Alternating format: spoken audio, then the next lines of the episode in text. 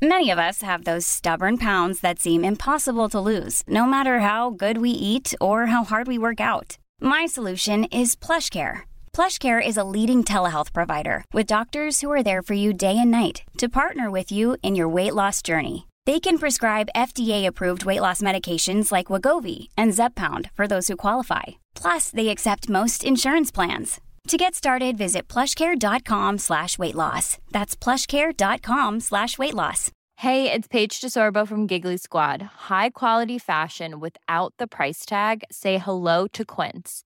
I'm snagging high-end essentials like cozy cashmere sweaters, sleek leather jackets, fine jewelry, and so much more. With Quince being 50 to 80% less than similar brands and they partner with factories that prioritize safe ethical and responsible manufacturing. I love that. Luxury quality within reach. Go to quince.com slash style to get free shipping and 365 day returns on your next order. quince.com slash style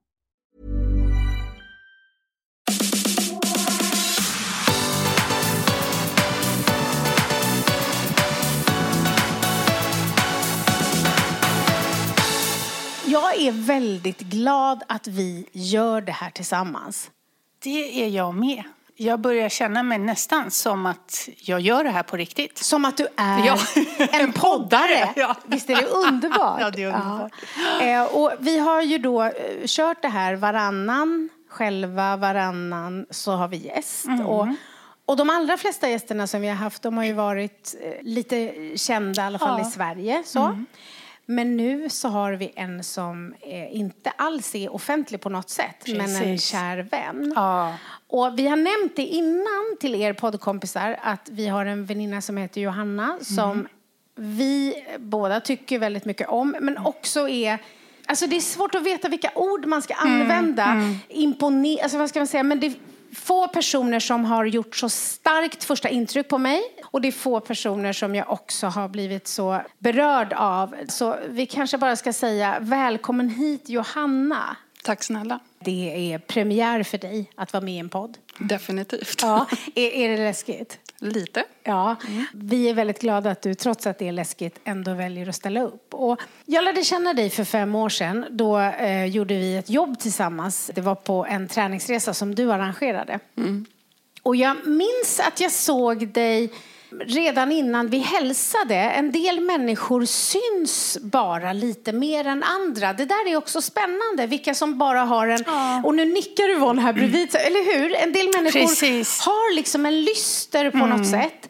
Och så minns jag när vi satt och så pratade första gången. Du hade också sådär, jag vet inte, det var något lugn kopplat med närvaro, kopplat med superskarp. Alltså det var liksom bara sådär, jag kände så här, ah, jag, jag, vill, jag är nyfiken på henne, jag vill ha mer, jag vill veta. Och ganska snabbt där och då, för då var din man väldigt sjuk, eh, så berättade du det att han har varit sjuk eh, i cancer i väldigt många år och lever på extrem övertid. Och du trodde att det är inte långt kvar. Men han levde ju ytterligare tre år.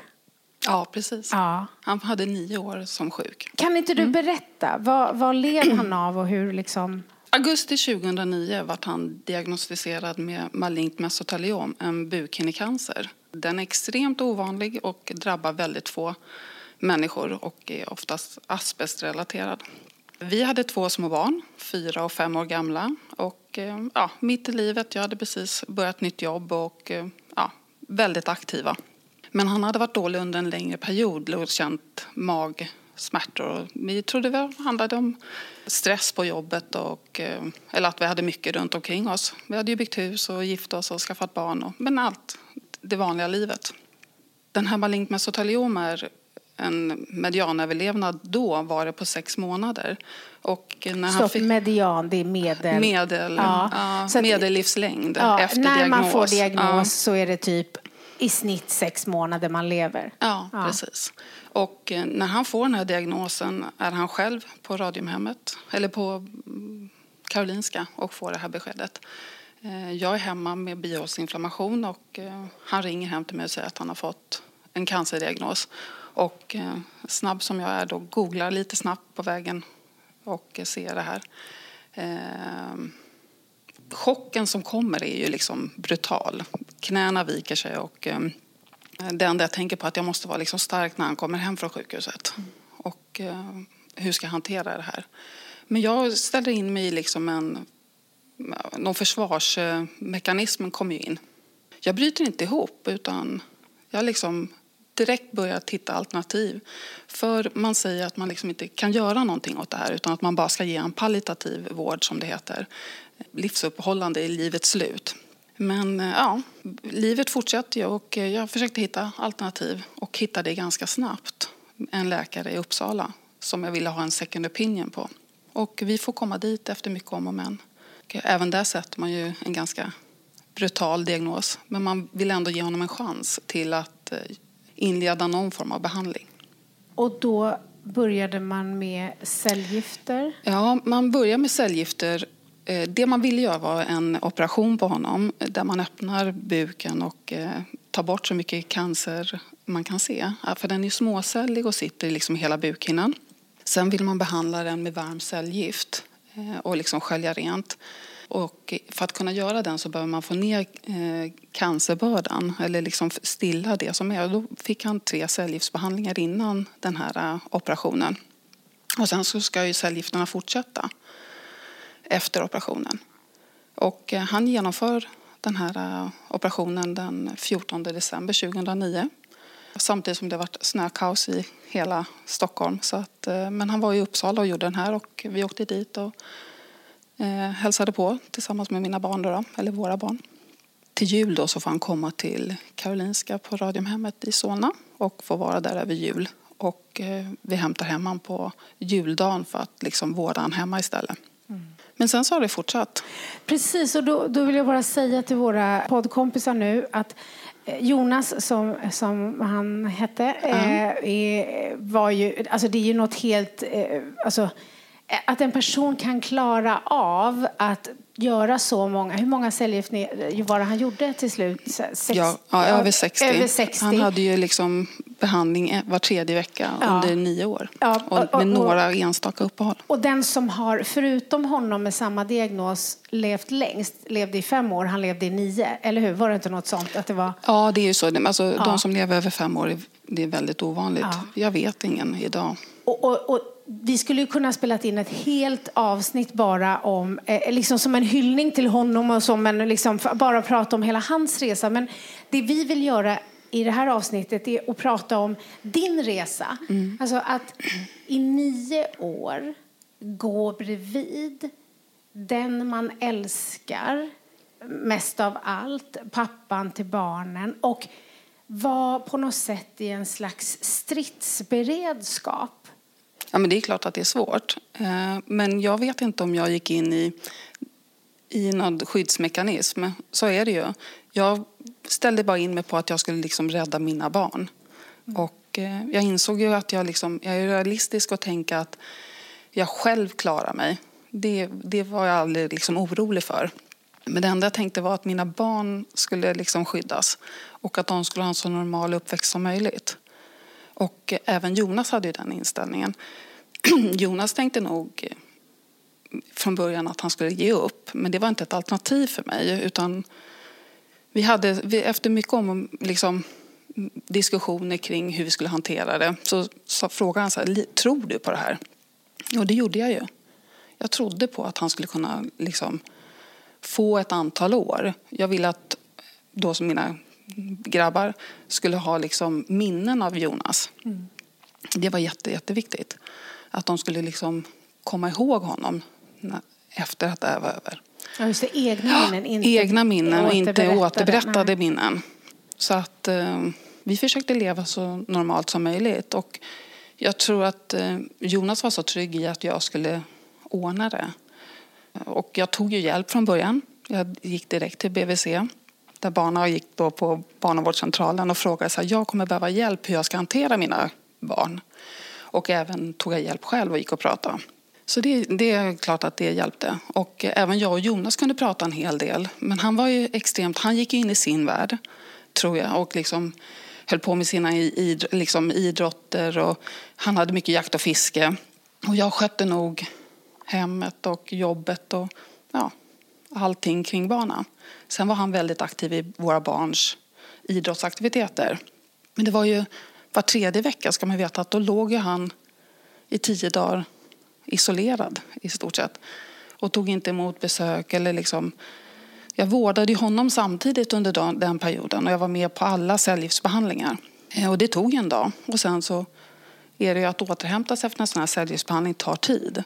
Och då parera med barn och, som går på förskola och sen skola. Så att, eh, och eh, ha ett socialt liv i övrigt och jobba samtidigt. Så att det är klart att det har tagit, tagit på mig. Men det kan jag nog först se nu efterhand.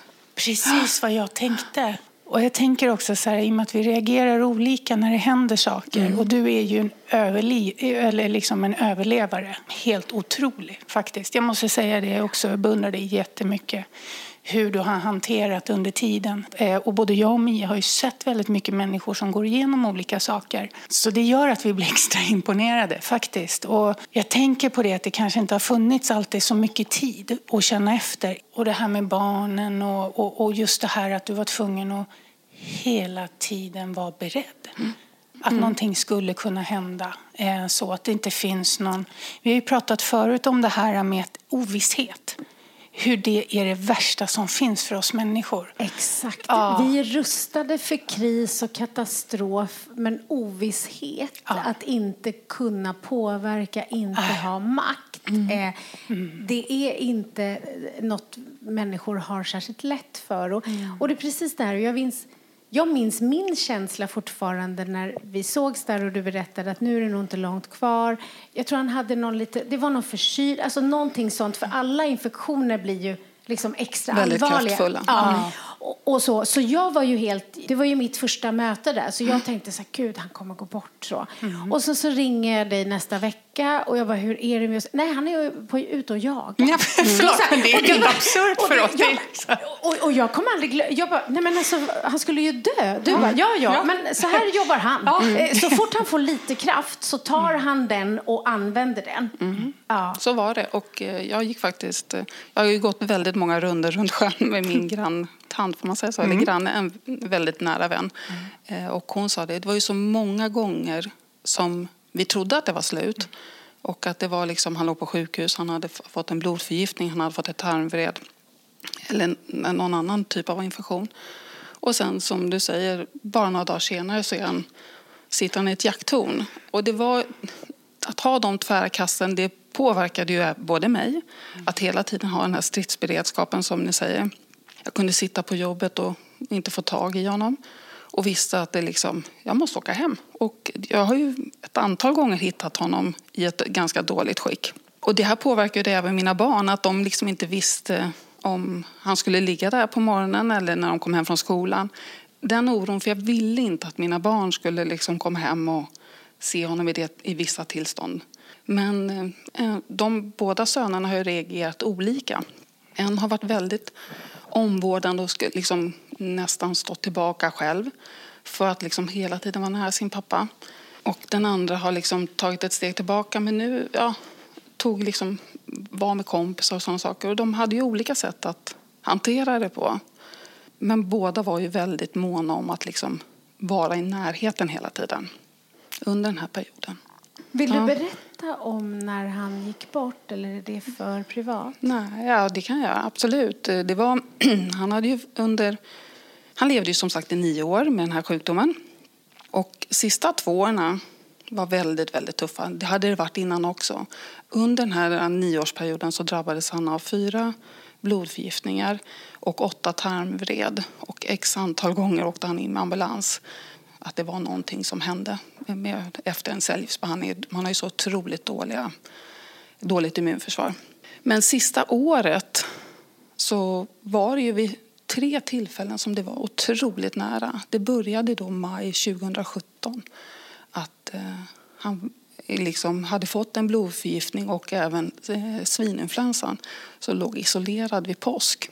Och efter det återhämtade han sig aldrig och var liksom väldigt, väldigt dålig och låg eh, sängliggandes hemma. Och vi hade ju ASIO sedan flera år tillbaka. Hjäl och hjälp, hemma. Ja, hjälp hemma. Som kom och gav dropp och hjälpte han med mediciner hemma.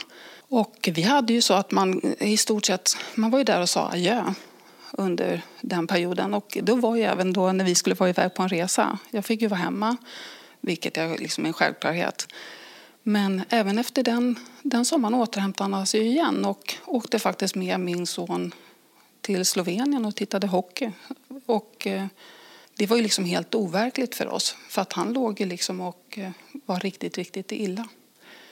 Sen så fick han ett eh, till sånt i, ehm, till, runt jul där. Att han fick, man fick, ja men det räcker med en kräksjuka så blir det liksom igen det här att han hamnade och då låg han i en sjuksäng hemma. Och även då var det ju så där att det liksom nu återigen nära att det liksom att det flera veckor i sängliggande så inte kommer upp någonstans. Och, men vi fortsatte, han återhämtade sig även från den. Att han kom ut, det var inte så att han var pigg men han kunde ändå ta sig ut i skogen och jaga Eh, och fick ju hjälp av sina vänner att liksom ta sig ut. Och även jag åkte och matade vildsvin för att han skulle få komma ut i skogen. Sen är det faktiskt så att vi åker... Han älskade att åka skidor och vi hade som eh, tradition att åka, åka skidor i Österrike. Så att eh, vi åker faktiskt till Österrike i månadsskiftet mars-april 2018. Vi har Jonas i rullstol. Men vi, ja, men vi lyckas med familjens hjälp att liksom vara där nere en vecka och även komma upp på en topp och få se, ja, se snö. men, eh, eh, men efter det så, vi kommer hem 7 april och då visste vi ju att det var liksom eh, väldigt nära och det kände han själv. Och han kände att han var färdig. Och sen så somnar han natten till 9 maj. Då. Och det var väldigt alltså det var fint. Det var ett bra avsked. Eh, stilla och lugnt. Och eh, det var som en eh, befrielse för oss allihopa, tror jag. Så att... Ja, väldigt. Och jag hade ju familjen där. Men vi var själva på natten, jag och barna och min mamma. Så att, nej. Var han medveten då så ni kunde prata? Eh, inte sista dagarna, men eh, alltså, han dog ju då natten till onsdag som jag sa. Och, eh, på måndagen var han talbar och kunde säga att han ville ha smärtlindring och sådana saker. Och sa så här, nu, nu måste jag få somna. Och, eh, jag, vi var ju, jag var ju där hela tiden. Så att, eh, och han... Men han, eh, han kände sig färdig. Och han kunde säga det till både oss och till barnen. Eller liksom till oss alla. Så att jag tyckte det hade varit ett fint avslut. Och jag han, I och med att det tog så lång tid så var det liksom under perioder jag kunde fråga hur han ville ha det. Vi hann ju prata väldigt mycket. Och även om, jag, att om man inte vill prata om döden när man är 37, han var 37 och jag 35, så vill jag veta hur han vill ha det. I och med att det gick så pass många år så hann han ändra sin inställning.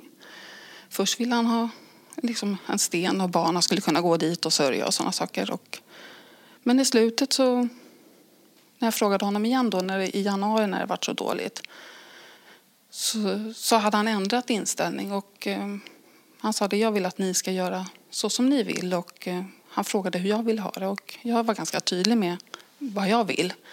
Och, eh, ja, han var trygg med det och han kunde prata med barnen. Vi hade hjälp av en kurator som satt med alla oss fyra och pratade om vad som skulle ske sen och vad han ville att de skulle liksom tänka på. Eh, så det var, nej men det var bra. Och jag kunde ju se på båda mina barn att de kände en lättnad. En oerhörd lättnad. Och det tycker jag har liksom följt dem även nu efteråt. Eh, och vi fick ett jättefint avslut både den dagen och eh, sen begravningen var ju fantastisk. Och man kan säga att en begravning är fantastisk. Men det var väldigt, väldigt fint. Vi hade en stor fest och, eh, hemma på tomten i hans liksom, ära. Och det var mer fest än begravningskaffe. Sen så har vi levt på. Men det som har varit med barnen har jag känt de är vana att leva, leva med mig och att de har tryggheten i mig. Mm, eh, och det tror jag att, de, att det fortsatte ju under hela den sommaren och även nu. Då. Så att, eh, det är två, de har ju fått växa upp snabbare än vad många andra har fått gjort. Men eh, jag hoppas att de har fått med sig en trygghet.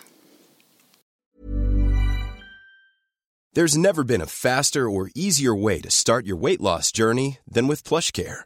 PlushCare accepts most insurance plans and gives you online access to board-certified physicians who can prescribe FDA-approved weight loss medications like Wigovi and Zepbound for those who qualify. Take charge of your health and speak with a board-certified physician about a weight loss plan that's right for you. Get started today at plushcare.com slash weight loss. That's plushcare.com slash weight loss. plushcare.com slash weight loss. Quality sleep is essential. That's why the Sleep Number smart bed is designed for your ever-evolving sleep needs. Need a bed that's firmer or softer on either side? Helps you sleep at a comfortable temperature? Sleep Number smart beds let you individualize your comfort so you sleep better together. JD Power ranks Sleep Number number 1 in customer satisfaction with mattresses purchased in-store. And now save 40% on the Sleep Number limited edition smart bed for a limited time. For JD Power 2023 award information, visit jdpower.com/awards. Only at Sleep Number stores or sleepnumber.com. Jag vet att eh, för ett antal år sedan så var det just en eh, Alltså det var vänner vi kände som, som rekommenderade en, en, kvinna som hade fått obotlig cancer att hon ville prata med någon. Kommer du ihåg det, Mia? Mm. Ja. Och där var det verkligen så här att... För de hon hade kom till dig? Ja, hon Ja. kom till mig. Men hon, hade, hon var i... Vad heter det? Hon hade fått ett återfall och de hade sagt att du kommer inte leva så länge till. Eh, och hon upplevde på, på sjukhuset där att de var så noggranna med att de ville tala om för henne så här, du vet du kommer dö. Och hon kände så här, nej men min kropp lever fortfarande. Jag förstår att jag kommer dö. Men min kropp lever fortfarande. Jag måste få leva tills jag dör. Och då kom hon till mig och jag vet att jag sa det, så så här, nu får du bestämma. Du får bestämma precis vad du vill göra. Det är dina, det här, du äger din, din tid. Och hon, hon var verkligen fantastisk, måste jag säga. Eh, och hon klarade sig inte så många år, utan det, det ja, fem månader ungefär sedan efter vi träffades. Eh, så. Hade också en otroligt starkt behov av att vara så normal som möjligt. Så att jag erbjöd att jag skulle komma hem till henne efter hennes behandlingar. Men hon tog sin lilla fågelkropp. Förlåt, men det var en liten fågelkropp. Så, hon var bara var, liksom så här 30 plus. Jag hade två små döttrar. Du vet, och tog sig till kontoret va? med sin energi och, och allt det där. Alltså. Jag tänker på just det där med att när jag satt och pratade med henne och det var så mycket tankar hon hade. Mycket tankar på hennes man. Hur hon kunde göra, liksom, för de behövde prata om det här med barnen och vad han också skulle tänka på och, och, liksom, och, och allt det här och, och sådana grejer. Så att jag vet att jag satt och tänkte på när hon sen gick vidare, när hon dog. Att jag hoppas att jag får träffa mannen. Mm. Och en och en halv månad efter tar han kontakt med mig. Och då ska jag säga, jag vill verkligen säga det, i och med att vi jobbar med sådana här saker, eller- med människor, så ska jag säga att den här saken var ingen betalningsgrej, utan det här jobbar inte vi med. Nej, utan det här gör vi bara. en av de ideella sakerna. Ja, det här är ideellt. Eh, så. Eh, och också så här att när han kom så var han ju mitt uppe i den här processen. Skulle jag heller aldrig ta betalt, för det är så mycket sorgeprocess. Och den tar ju år. Och jag tänker, du har haft lite den tiden. Och jag vet vad jag såg. Alla de här olika stadierna. Han var också så väldigt inställd på, på döttrarna. Och han fick ta sin sorg lite vid sidan om. Och nu vet jag att alla hanterar saker olika. Men att det just går i olika vågor och det är olika saker som berör en vid olika tider. Nu har det ju gått lite tid. Men jag tror att jag hade min sorg redan från start. Eh, Så att när, liksom jag sörjde ju i etapper under den sjukdomsperioden han hade. Och de två sista åren som jag sa som var väldigt, väldigt jobbiga. då hade jag nog min största sorgeperiod. Så jag kände mig liksom, det låter konstigt kanske, men jag kände mig färdig när han väl somnade in. Och andra har ju sin sorg efteråt. Mm. Och som kanske inte förstod hur vi egentligen hade det. För att man visar ju upp en, det är ju inte en fasad, men det var många som bara såg oss när det var liksom, han var pigg och kunde ta sig ut. De såg ju inte alla de vaknätter och liksom den här vårdande delen. Så att jag, det är klart att den sorgen har kommit även efteråt. Men jag hade sånt behov av att bara komma ut och få liksom egen tid och eg, liksom ett eget liv och kunna hitta på saker utan att hela tiden ligga steget före med liksom allt. Det var allt från att tvätta, städa, laga mat och medicin. medicin alltså, ja. och hela tiden, vad händer om vi um, ja, ska åka iväg någonstans och så har man fått avboka. Och det har ju hänt x antal gånger under de här årens lopp. Så att de här två och ett halvt åren som har varit efteråt, jag har liksom haft ett enormt behov av att bara komma ut och få umgås med människor och få liksom vara mig själv. Och mycket, det jag upplevt också att du har haft behov av mycket spontanitet. Ja. Vilket ju såklart, ja, såklart. helt naturligt ja, med tanke på att allt har varit så kontrollerat. Men en sak som, jag, som slog mig, för, mm. för jag är ju väldigt glad över att ha fått möjlighet att finnas nära dig. Mm. Och jag vet att jag, vi, jag pratade med en annan gemensam väninna då precis liksom, när vi visste att nu är det mm. inte lång tid kvar. Och hon eh, sa till mig så här, gud hur ska det bli efteråt? Och jag vet att jag visste. Jag sa, ja, fast vet du, det kommer vara sorgligt. Fast det mest, den sorgen har Johanna liksom redan på något sätt mm. tagit. Mm. Så jag sa att det kommer jag inte, jag, det kommer vara annorlunda, men det, det tyngsta är gjort i det här. Och det var mm. verkligen precis så det var. Och så har vi, vi har pratat väldigt mycket, du och jag. Mm. Jag är mm. jätteglad för, för, att du har förtroende för mig. Jag är jätteglad att jag har kunnat funnits med och, och, och i alla turer och allt vad det nu har varit. Och, ja, men jag tycker att vi, mm. vi har, vi har en mm. bra relation. Mm. Jag känner mig nöjd. Eh, en sak som slog mig för inte så länge sedan som som jag upplevde, som ingen av varken du eller jag riktigt var förberedd på. Eh, det var det här när du, du var med några andra människor och upplevde en familj dela med sig av ja, men, gemensamma minnen från uppväxten mm. på något sätt. Och så insåg jag hur, hur du kände sorg över att dina barn inte har fått ha en lättsam, normal mm, uppväxt. Mm. Mm den blev starkare än vad jag trodde när, jag, när du delade den med mm. mig. Plus att också för kanske ett år sedan så bara liksom på något sätt gick det upp för dig att du är ensam med dina barn. Mm. Alltså det där mm. är också intressant. Alltså det, det, är så många olika saker ja. i det här. För då var det sådär som att du och då har du en jättefin familj som finns där. Men liksom, mm. det finns ju ingen till förälder som är förälder levandes till dina barn. Alltså det är ju du mm, och barnen. Det och det var som att den kom ungefär för ett år sedan mm. så där landade ännu mer eh, på något sätt, eller hur? Mm. Mm, det, så var det. Den har ju kommit ännu mer intensivt nu. Eh, och jag hade ju en liten, eller liksom en kortare period här i, vid årsskiftet som jag kände att det liksom var kom en sorg över mig att jag kände liksom att nu har vi landat och vi har kommit igenom det här och att jag har fått ha min liksom, roliga period, varit ute och liksom, eh, hittat på massor av saker. Men jag kände att jag behövde liksom landa lite då för jag kände att eh, jag inte liksom, mådde hundra och lugnade ner mig lite då. Men det är ju också det här att man är ensam om alla beslut. Och det är ju en konflikt eh, med barnen. För de går in i en tonårsperiod. Och vad är sorg? Vad är liksom normalt tonårsbeteende? Och man ska liksom tackla alla sådana delar samtidigt som man ja, ska försörja sig och eh, ha hand om ett hus. Men just det där du pratade om den här familjen. och Det var ju jätte...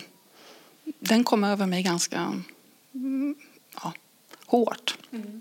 Eh, samtidigt så kände jag så att mina barn de har fått mycket, absolut. Men de har inte haft den här liksom, lugna, vi har inte kunnat gjort. Eh, vi har rest en del, eh, men de har inte fått eh, skapa de här varma minnena. Jag vill ju att de ska ha fina minnen av sin barndom eh, samtidigt som de har haft en sjukdomsperiod. De har ju liksom, under hela deras uppväxt har de haft en pappa som har varit sjuk. och, och, eh, och liksom fått stå tillbaka ganska mycket. Så att, eh, det handlar om att inte...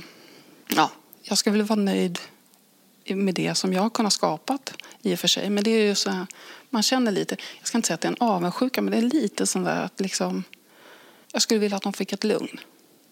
Och det kan jag säga att alltså, avund på ett sätt är också en längtan. Mm. Det betyder inte att man inte önskar det för andra. Utan nej, nej, just en nej. längtan till sådär. Och, jag, och det är det som är så häftigt just med, med, med hela din process. Just det där att det spelar ingen roll hur mycket man har Vissa saker går inte att sörja under tiden eftersom dina barn har varit viktigare. Mm. Du hade, hade du känt på det där under tiden hade du inte orkat. Då går man sönder. Så det är också så här, och det är det som är som jag tycker också är väldigt, väldigt, alltså som man beundrar. Det är din väldigt alltså osjälvisk under den här tiden. Mm. Alltså otroligt osjälvisk. Och också kunna ha varit väldigt varm och generös mot människor runt. Mm. Alltså så. Så jag tänker nog att dina barn har haft lite mer värme än många andra i alla fall. Vet du. Alltså, ja. Jag tror det. Alltså ja. så, eh, faktiskt. Och du har det mest fantastiska eh, leendet som finns. Mm. Eh, som du alltid bjuder på. Här vill man ju ha en kamera. Ja, alltså, så är det ju så, mitt bland tårar och sorg. Så att det är liksom... Mm. Så att det, sen, sen, sen fattar jag att det inte kompenserar, men jag vill ändå säga det. Liksom. Mm. Ja, men jag tror också att, jag vet, för det första ska jag säga att dina barn mm. har haft det väldigt bra. Du har två jättefina, trygga grabbar. Mm. De är otroliga, bägge dina grabbar. Jag tycker väldigt mycket om dem. Och, och man känner att de är... Sen är det ju såklart så att deras liv blev allvarligt för tidigt det är ju det, att barn ska ju på något sätt få vara barn, men mm. de fick vara liksom fick förstå allvar tidigt. Mm. Eh, det har ju du kompenserat med massa andra mm. saker. Jag är också helt övertygad om det.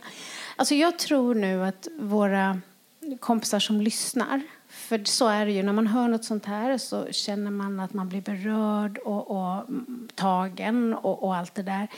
Så tror jag att man undrar liksom så här, ja men har du träffat någon? Är du med? Jag tror man tänker så. även om det, mm. för just så här att leva så länge med mm. någon. Som man, hur såg du på det? Du och Jonas hade pratat om det innan. Mm, det hade vi. Och mm. han ville ju att jag skulle leva vidare såklart. Och eh, han var väldigt tydlig med barnen. Att han ville att jag skulle träffa någon. Så eh. han hade sagt det till dina barn också? Ja, mm. Mm, det hade han. Eh, och det tror jag var bra för de har varit trygga i att jag liksom har velat träffa någon. Mm. Eh, och det har jag. Och, mm. Eh, ja, det, det är nytt. Så det är behöver, nytt. Och det kan ju bli som det är. Men, mm. men, men det är häftigt, för du har ju dejtat lite. Vilket jag ja. tror också att man behöver få tillåta sig. Just som du sa lite, att det var inget inte så kanske allvarsamt där, men det hade varit så mycket allvar så det mm. behövde få vara lite lust och lek och lite, inte på liksom dramatiska liv och död villkor. Ja, men det känns ju skill- det är en skillnad ja. när man väl träffar den man känner någonting för. Ja, precis. Så att, absolut. Ja, så kompisar, om ni undrar nu hur det gick så kan vi säga att just nu så, så, så ser hon lite larvigt förälskad ut. Mm. Och, och sen är det nytt, så det ska mm. du inte behöva liksom hålla på och prata om för det behöver du inte alls göra, även om vi då är nyfikna. Ja, vi är ju alltid nyfikna. Alltid nyfikna. Hur känns det att ha suttit nu här i en podd och pratat om det här? Ja, men det känns bra, det mm. gör det. Mm. Eh, även om det är klart att känslor kommer upp och så. Eh, men det, nej, jag känner mig lugn. Får jag, får jag fråga en sak som jag tänker så här, mm. i och med att det är ju många som har någon som kanske inte mår bra runt omkring sig eller går igenom något liknande eller något mm. sånt där. Så. Och då tänker jag så här, just så här på också era samtal och, och, lite så här, vad är det du har behövt under den här tiden? Jag tänker så här, en av en av sakerna jag mest uppskattar med mig och Mia, vår vänskap, vad vi än går igenom, så förlorar vi aldrig skrattet. Och det är ju den, va? Att mm. hur tufft det än är, att man ändå måste få skratta, man måste få göra saker. Eh, så. Men mm. har du märkt att folk kan bli kanske lite så obekväma runt? Absolut. Eh, ja. Jag har ju känt att eh, men som jag sa tidigare, att mm. Eh, min sorg kom ju tidigt. Mm. Jag kan se på ja, familj, vänner, att man har fått sorgen i efterhand. Vissa har dragit sig undan, vissa har kommit. Eh, jag har ju haft Jag har träffat väldigt mycket nya människor under de senaste fem, sex åren. Eh, och som har blivit väldigt nära vänner. Eh, och jag har haft ett behov av att prata. Och det har jag alltid gjort. Och det tror jag har hjälpt mig i den liksom, sorgeprocess som har varit. Att jag har hela tiden kunnat prata och säkert ältat. Jag har haft en fantastisk eh, arbetsgivare och arbetskollegor som har funnits där. Eh, och väldigt många liksom, nära vänner som jag har kunnat prata med. Eller många, men det har varit några som har fått liksom, ta det mesta. Nu i efterhand så kan jag känna att eh, man... Jag förstår att man har olika sorgdelar, men jag kan känna en saknad av vissa människor. Samtidigt som jag vet att de kommer. Det, jag tror de, de som drog sig undan, ja, som inte klarade. Mm. Ja. Det tror jag. Ja, det, det, är ju också, det är ju fler sorger i en. Ja, alltså, Det är ju fler, fler relationer som påverkas, mm. eh, liksom alla runt omkring. Och, mm. och, många blir ju väldigt rädda.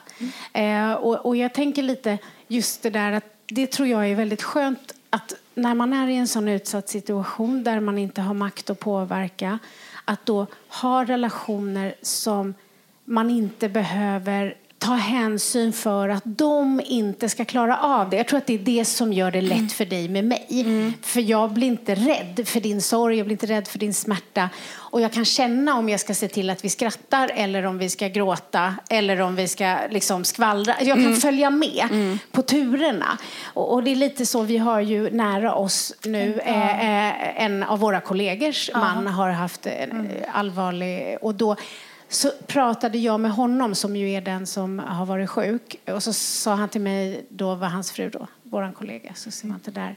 Och så sa han, Mia, jag är så glad för jag hör när Susie pratar med dig för det är enda gången hon skrattar ordentligt. Och just det här att våga vara en vän mm. som ändå kan få sin, sin kompis att skratta mitt i allt det där. Precis. För det ger kraft, energi mm. som gör att man orkar sörja ytterligare. För det där tror jag människor är rädda för att ja. sörja fel. Mm. De är rädda för att ta en liten paus av energi för mm. att liksom orka igen. Mm. mm. Eh, och där tror jag att du har varit väldigt bra. Du har varit väldigt bra under alla de här åren och säkert bara av dig själv som en slags mm. liksom, överlevnads... Men just det här att du har sett till att du har haft ställen och relationer som har gett energi. Mm. Ja, men det har jag gjort. Ja. Och sen eh, med vår relation, din och min, den har ju varit så att jag kan ju se tillbaka vilka... Jag har ju kunnat skicka ett sms och fått ett svar direkt och, eller liksom bara ett kort samtal. Och det har ju varit oerhört värdefullt. Att liksom, oavsett vilket stadie jag har varit i. Som du sa, både sorg, glädje och förvirring. Och liksom, men då har jag ändå kunnat ge liksom, konkreta det kan ju bara vara ett ord. Eller liksom bara tänk på det här. Eller liksom, nu. Och du har ju kunnat liksom varit ganska tuff mot mig periodvis mm. också. Ja. Och det har ju varit ja, ovärderligt. Och det där tycker jag, ja, för jag tycker det är så otroligt viktigt. För att du har ju varit med om något tufft. Mm. Du, är inte en, du är fortfarande en människa med alla behov och med alla mm. saker. Mm. Det hörs. Det är liksom så här att du har fått en riktig vänskap så mm. som man är. Så det tänker jag att det kan vara bra att veta att har man någon nära, det är fortfarande en människa fast som går igenom olika. Det är fortfarande ens vän, det är fortfarande ens nära. Och är man osäker så fråga.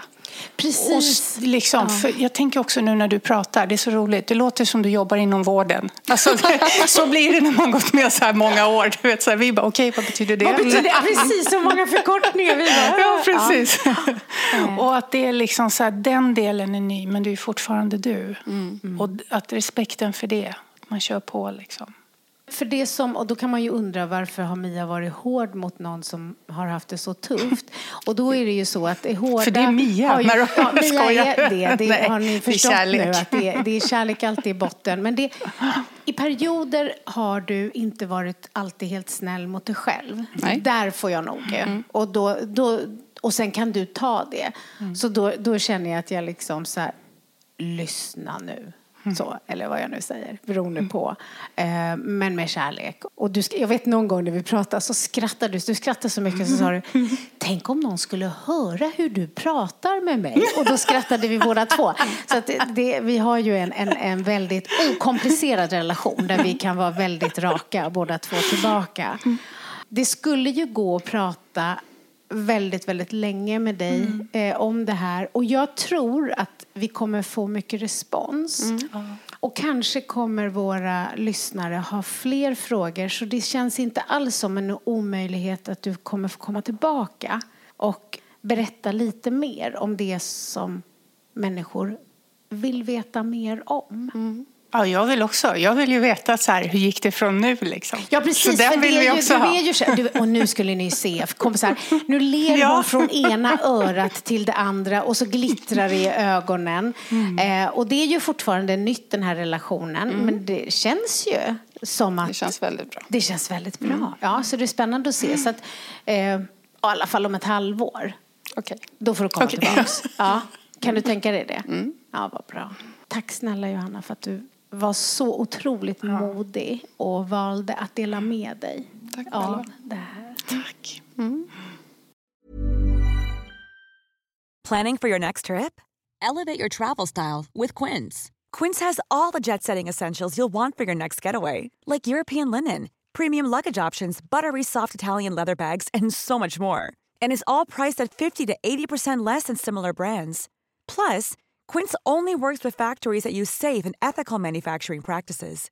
Pack your bags with high-quality essentials you'll be wearing for vacations to come with Quince. Go to quince.com slash pack for free shipping and 365-day returns. Mom deserves the best, and there's no better place to shop for Mother's Day than Whole Foods Market. They're your destination for unbeatable savings, from premium gifts to show-stopping flowers and irresistible desserts. Start by saving 33% with Prime on all body care and candles. Then get a 15-stem bunch of tulips for just $9.99 each with Prime. Round out Mom's menu with festive rosé, irresistible berry chantilly cake, and more special treats. Come celebrate Mother's Day at Whole Foods Market.